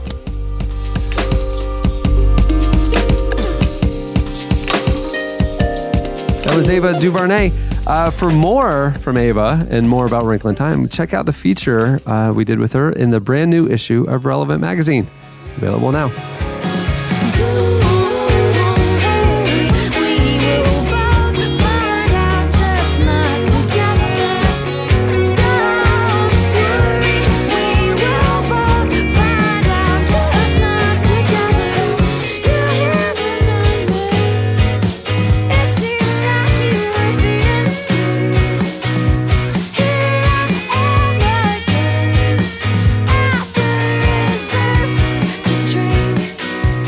Listening to Hop Along. Song is How Simple. Well, this weekend, uh, Guillermo del Toro's sci fi drama, The Shape of Water, took home the Oscar for Best Picture. In light of the discussion around the film and the Oscars' relevance, Tyler Daswick hosted a roundtable discussion with a few of our favorite film critics to discuss the most important Best Picture winners of recent years and why the films can have such a major impact on culture and the way people think about social issues. Here is our very first Big Picture Roundtable.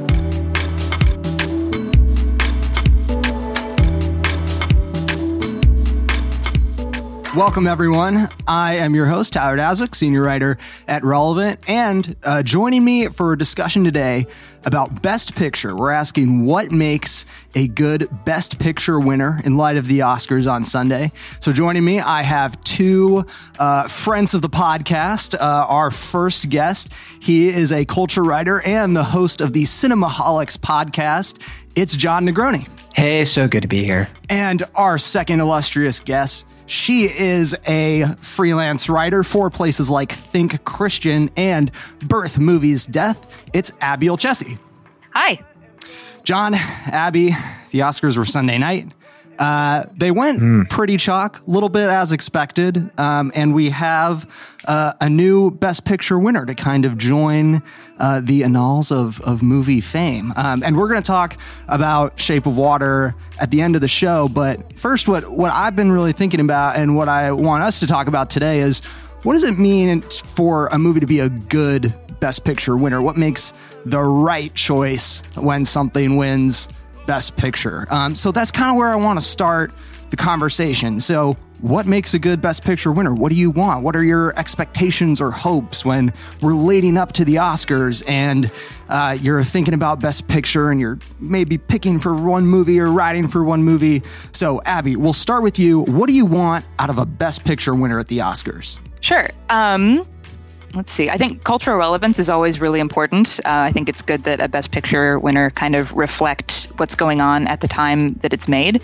Um, I also um, have kind of always seen the Oscars as sort of a a larger cultural ambassador for movies to people who may not always have access to all of the movies that get nominated. So ideally, I, I want something that is culturally relevant, that speaks to where we are in history, and that also kind of makes a good statement as this is the best art that we produced this year. This is the thing that is most worth your time. So does that mean that the movie, in your mind, kind of has to like carry a, a certain message or like social significance? Um, I think it's helpful when it does. Um, I also think that if it if it just um, dramatically does something that's really groundbreaking and interesting, um, or if it's really well received by like both critics and audiences, I think that's a pretty good representation. Um, something that really makes it stand out um, instead of something that just feels like this is a safe choice that everybody feels okay about. John, what do you think?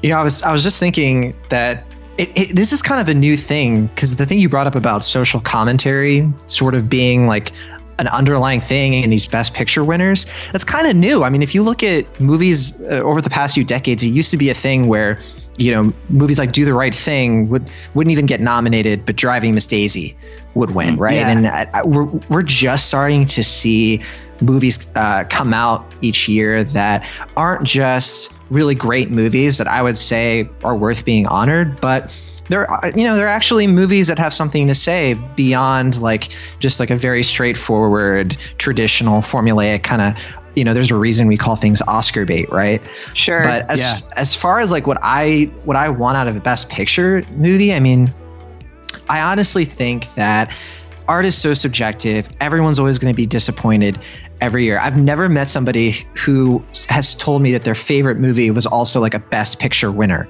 Um, and maybe they're out there, but like it's they're really hard to find.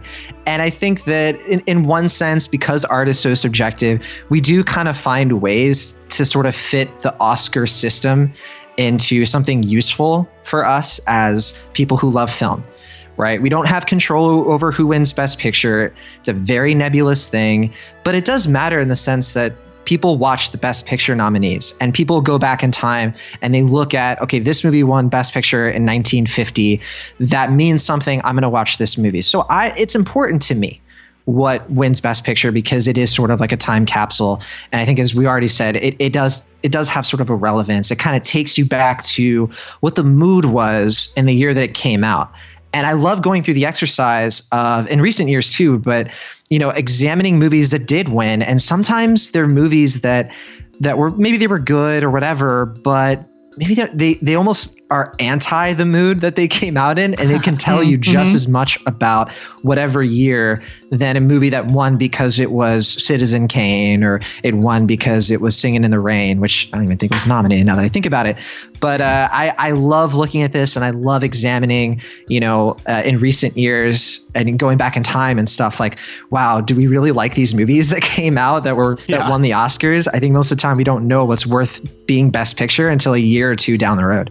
Yeah, I, I, I totally agree. I think I think what I want most out of a Best Picture winner is in three years, five years, ten years. I want to look back and be like, oh yeah, that that movie's still sort of important to me. That movie still matters. I think it, it's weird. It kind of has to strike a balance between like signifying that moment, but also having a sort of like permanence to it or like a sort of like transient property that lets it sort of carry forward and persist in a weird way. I think that's a good point. Um, and I wanted to actually, um, I, I appreciated John what, what you said about um, it being uh, looking looking back at, at previous winners and considering whether or not we we think that they've really endured because I feel like that tends to be kind of the legacy of the Best Picture winner uh, for the Academy Award is that often you'll look back at it a few years later and say, really, that was the one that won. Like I think Crash is like the perfect example of that. Like that was the movie that took that Mhm. year and pretty much almost immediately after it won, people were noting how problematic it was and how much they regretted the fact that it won.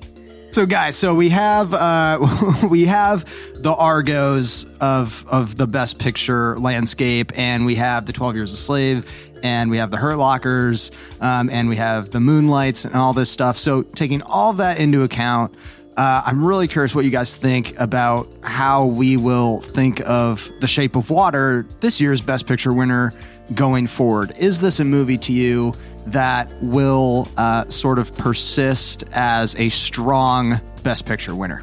I think it will. I think um, it's it will persist as um, at the very least a piece of art that holds up.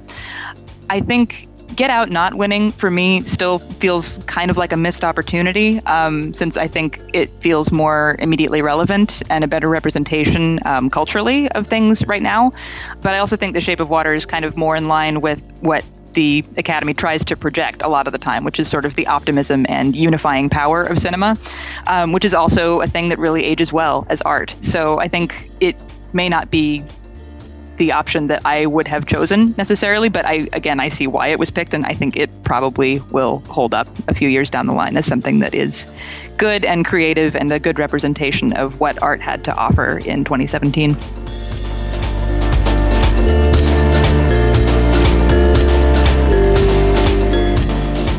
That was our big picture roundtable. Stay tuned. Up next, your feedback.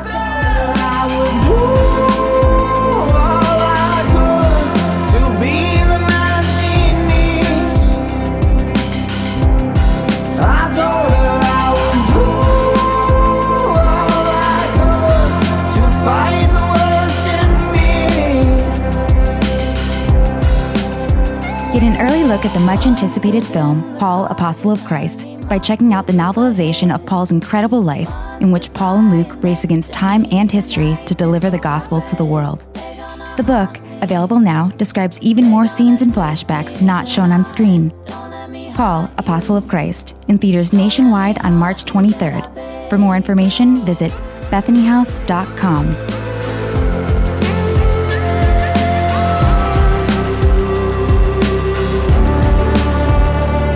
You're listening to Brother Sundance. The song is Monsters. Uh, well, it's time for your feedback. And if you've been listening to the show for the last few weeks, we've started a brand new segment, the Listener of the Week, little inside baseball. We just uh, tried to record one with one of our uh, awesome listeners, and we had some Interesting one. technical issues. So we will be inviting her back on the show next week. Oh, yeah. So we'll take a little hiatus. Oh yeah, and just as a little sneak peek, she's interesting. Yeah. Oh, Very for interesting. sure. Way for better sure. than any of us. I, I she is a master of a of a of a sinister martial art that I'm busy image searching right now, guys. It's all grabbing people in the face. It is, I cannot wait to talk to this woman. Also, she's going to be the right person to ask questions about how exactly in Shape of Water, like he was able to breathe. Oh, Both- yeah, uh, that's both- right. Oh So, my that's, gosh, that's you're right. That's good. Right, She's a 'cause we have a lot of- respiratory specialist who knows Yeah, the yeah, yeah, sweet this face grabbing martial So art. don't miss that next week. Our listener of the week will come back. but that. Uh, Yeah, yeah, yeah. it is now time for Editorial question of the week. Hey. last week. Uh, we asked you how you would spend forty-two million dollars, but there's a catch. Hilariously.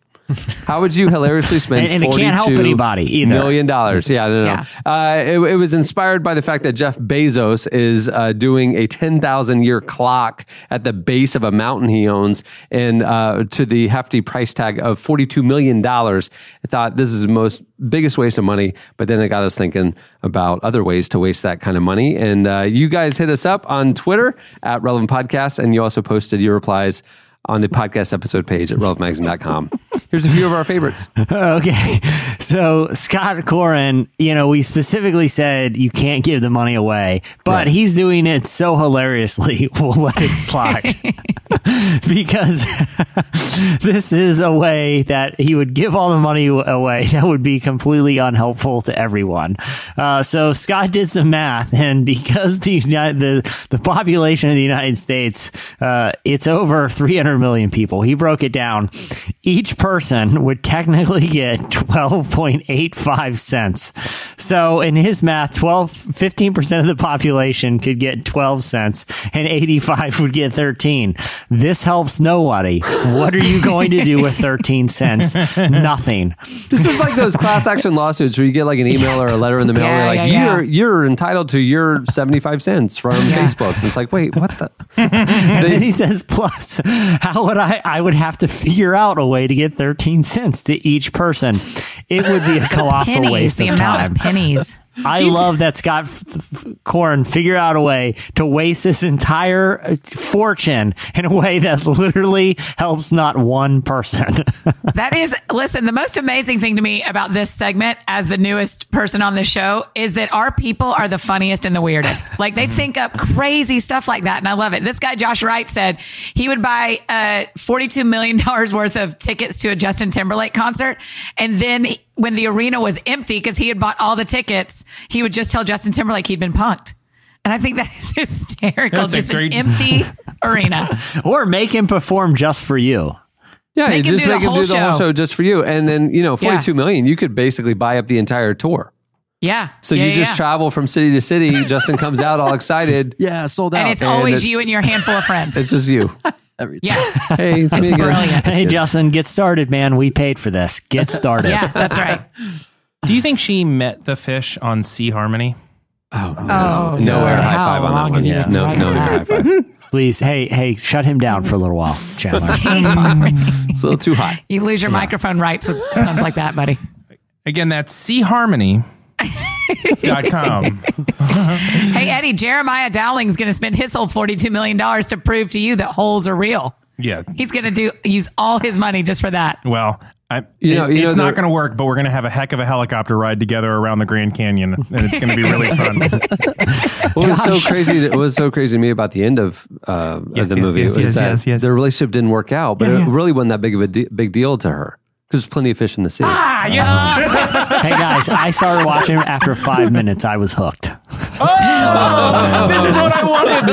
This is what I wanted instead of feedback. I knew if I did one. no, but seriously, uh, the, the whole fish romance got to me. I didn't think I was going to finish. No, no, no, no, no. Microphone re- removed. Okay, okay. Um, uh, I had a funny one here. Oh, Josh Jack would buy every candy corn factory in the world and burn them to the ground. It's like no one's forcing you to eat candy corn, Josh. You don't have to ruin it for Yeah, the people buddy. who like it. It's just a ma- he's a man of principle, and I can appreciate that. Yeah. this guy said, uh, Sean Kerno said, I actually won 42 million before and attempted to buy Google, but accidentally bought 42 million goggles online. I'm still swimming in debt. Oh, Keep it. Swimming in debt. I The thought water, you were, pla- yeah, I thought the water playing theme. Yeah, Okay. swimming in debt. Yeah. Uh, Ashley McDonald said on Twitter, uh, visit every dollar store in the nation, spend it $1 at a time on dashboard, hula dancers, and off brand snacks. Um, uh, Brian Stevenson, oh, went for the jugular. Donate the $42 million to Jimmy Swaggart Ministries. Your rule was that the money couldn't do any good for humanity. That's the one I'm going to read. Shots fired. Could Yeah. you imagine his Yay. face? That's brutal. Jimmy Swaggart's like, Four, a $42 million check. Oh, wow. Mind blown. Uh, Cindy on Twitter posted a, a gif of that, uh, our, our good friend, the skier, who um, ended up not doing any tricks at the Olympics. And Cindy said what she would finance her own Olympic mediocre career. I like that idea. If you have enough money, Yeah. you go for it. Why not? Right. All right. Well, there's a lot more where those uh, came from. You can go check them out. It's time for this week's. Editorial question of the week. Hey. And let me just say, can I just put in a little disclaimer here? If you haven't seen The Shape of Water, Yeah. you should know that Yeah. we didn't know what we were getting into when we sat down That's at the right. theater. So you're going to see it and go, "Did Relevant recommend that?" Yeah, I know. Oh no, it's a There- strong there- there's a difference between a recommendation and fish puns. That's Yeah. the important Right. lesson Yeah. here. My recommendation is Make that, that you watch t-shirt. Ladybird. I would say Yeah, that. Oh, for sure. I would recommend that movie. The Shape of Water. I would. No. I would There's say a, there's a very jarring uh, a graphic just- scene at the beginning of the movie that is like that basically made everybody really uncomfortable, and so now we're making jokes about it yeah, that's true. Right. That's how we deal with pain. But I would say see Ladybird all day, every day. all day, every day. Nothing fishy about that movie. Oh no! No, that's, you know, it still wasn't the That was- joke. that it still okay. was. Yeah, it was Yeah, That this is kind of a yeah, little I on the can't. nose, but you know, I guess. Okay, so earlier in the show, a long time ago, we were talking about um, Jesse's, you know, uh, lovely air travel experience and also his road trip experience, yakking all over Africa. Um, Wow. he- he- we it got us thinking. We want to know your worst or most hilarious travel stories. Yeah. I'm sure there's some real horrendous ones. I out can't wait. I know. We're going to all gag before this is done. Yeah.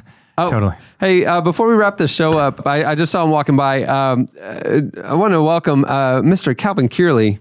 to the show. Calvin, come on. So a little behind the scenes, our, our podcast studio has glass doors, and and I saw Calvin walking like a by, fishbowl in here. and we waved him in. It's like a fishbowl in here. we waved like him in because uh, uh, Eddie was right. We're can't. circling it. We're circling it. Yeah, there's but chum, there's chum in the water. Right. See, God, this feels Oh, good. boy. That's what that smells. You Earlier, Hi-yo. Calvin, welcome to the show Thanks. again. Uh, Calvin Kearley, uh, that's Miss Annie F. Downs. Hi. Pleasure. Um, Annie is a we were talking best-selling about the author, Oscars. speaker and podcaster. Uh, we, were, s- we, were, you. we were talking about the Oscars, Calvin, and we got talking about fi- uh, the Shape of the Water. Shape of Water. Yeah. See that? See that movie? The fish out of water. I didn't. and uh, and it just it's it's uh, to sum it up for you. There's a fish. There's Right. a lady.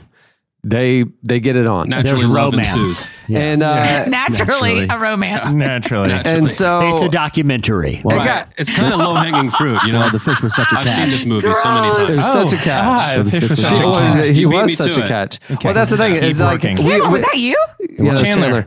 Yeah, so so Eddie's been circling the do it, yeah. puns. Okay. circling Yeah. the puns, Right. and he can't, hasn't quite landed the He plane hasn't yet. been able to finish. yet. Ah, see, Uh, see, Oh, J- Jesse tried that one. Yeah, sorry. that's right. That's right. There's Hold a- on, getting warmed You up. have at the end of the movie, just so you know, a little spoiler alert: Oh, no. their relationship doesn't work out, but it's fine for her because there's plenty of fish in the water. Right, So right. there's just you know, of fish ju- to see. She got on Sea Harmony. plenty That of was the fish joke in the sea, before. That's what led us off with Sea Harmony. So here, what Yeah. what we're saying is, I don't want to put you on like the comedy spot, but like we're just going to finish the show with you on the microphone, Okay, and yeah. just see if the Lord puts anything on your heart. Yeah, sure. If- Don't well, bring him I- I into I this. should- Don't bring him into this. I should say Zeus. it was a big. It's a hmm. big beast Poseidon. man, a big fish man. Yes. Yeah. I've They seen- like they like eggs.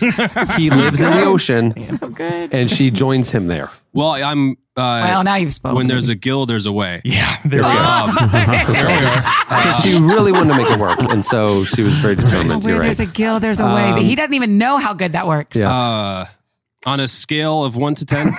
It was- I thought it was a two. Okay. Yeah, Yeah. yeah. Yeah. Keep going.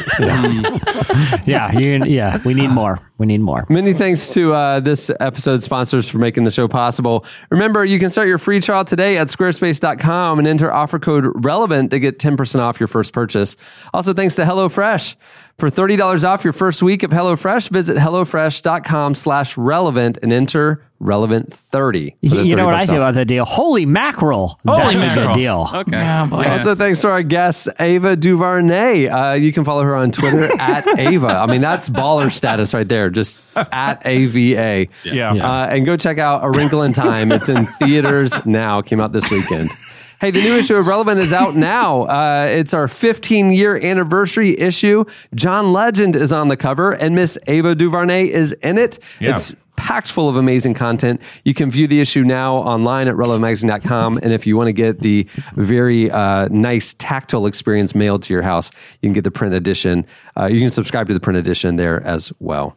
I, I s- I- hey guys, I swear to God, I swear to God, it is a good issue. We, we don't, Swear to God. I said cod. I said cod. I I, didn't, I didn't say anything in vain. I can take a fish in vain.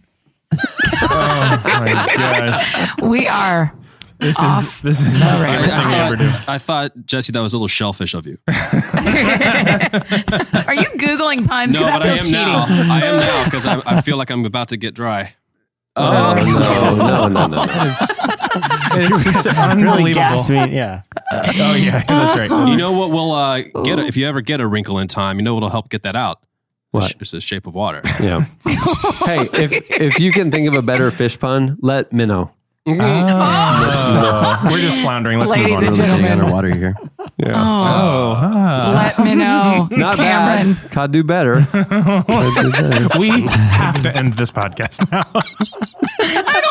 no pun there. We just have Please. to end this. Please don't. Please don't. Oh my gosh. I'm so mad I could just krill somebody. Krill. Oh. No, you don't have to explain. You don't have to explain. It's like a shrimp. Yeah.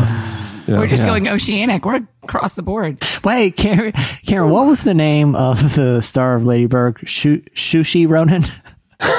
something like that. I think that's how she pronounced it. Sushi Ronan? Is that what you're trying to make? Sushi. Yeah, sushi. Ronan. Ah, yeah. Oh my gosh. I mean, I, I like that you just went there, Jesse. You just made your own fish pun. You didn't leave it to salmon else. Mm-hmm. salmon, salmon else. The fact these things live in y'all is such a blessing. Hey oh, guys, we must scale. We, we really need to scale back on Yeah. the fish puns. We gotta scale back. Scale back. Yeah. Yeah. Yeah. Gosh. All right. Let's reel it in here. Finish this. Oh, reel it in. Reel it in. All right. None of these puns are really current. Calvin's just going oceanic at this Yeah. point. He's Yeah. just making Yeah. sea puns. Yeah. Sea puns. sea puns. All right. On that note, we'll wrap things up. I'm Cameron Strang. I'm Chandler String. I'm Eddie Kaufholz. I'm Calvin Fishface Curley.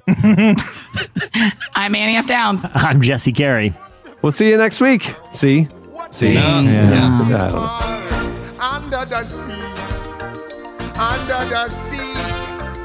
Darling, it's better down where it's wetter. Take it from me.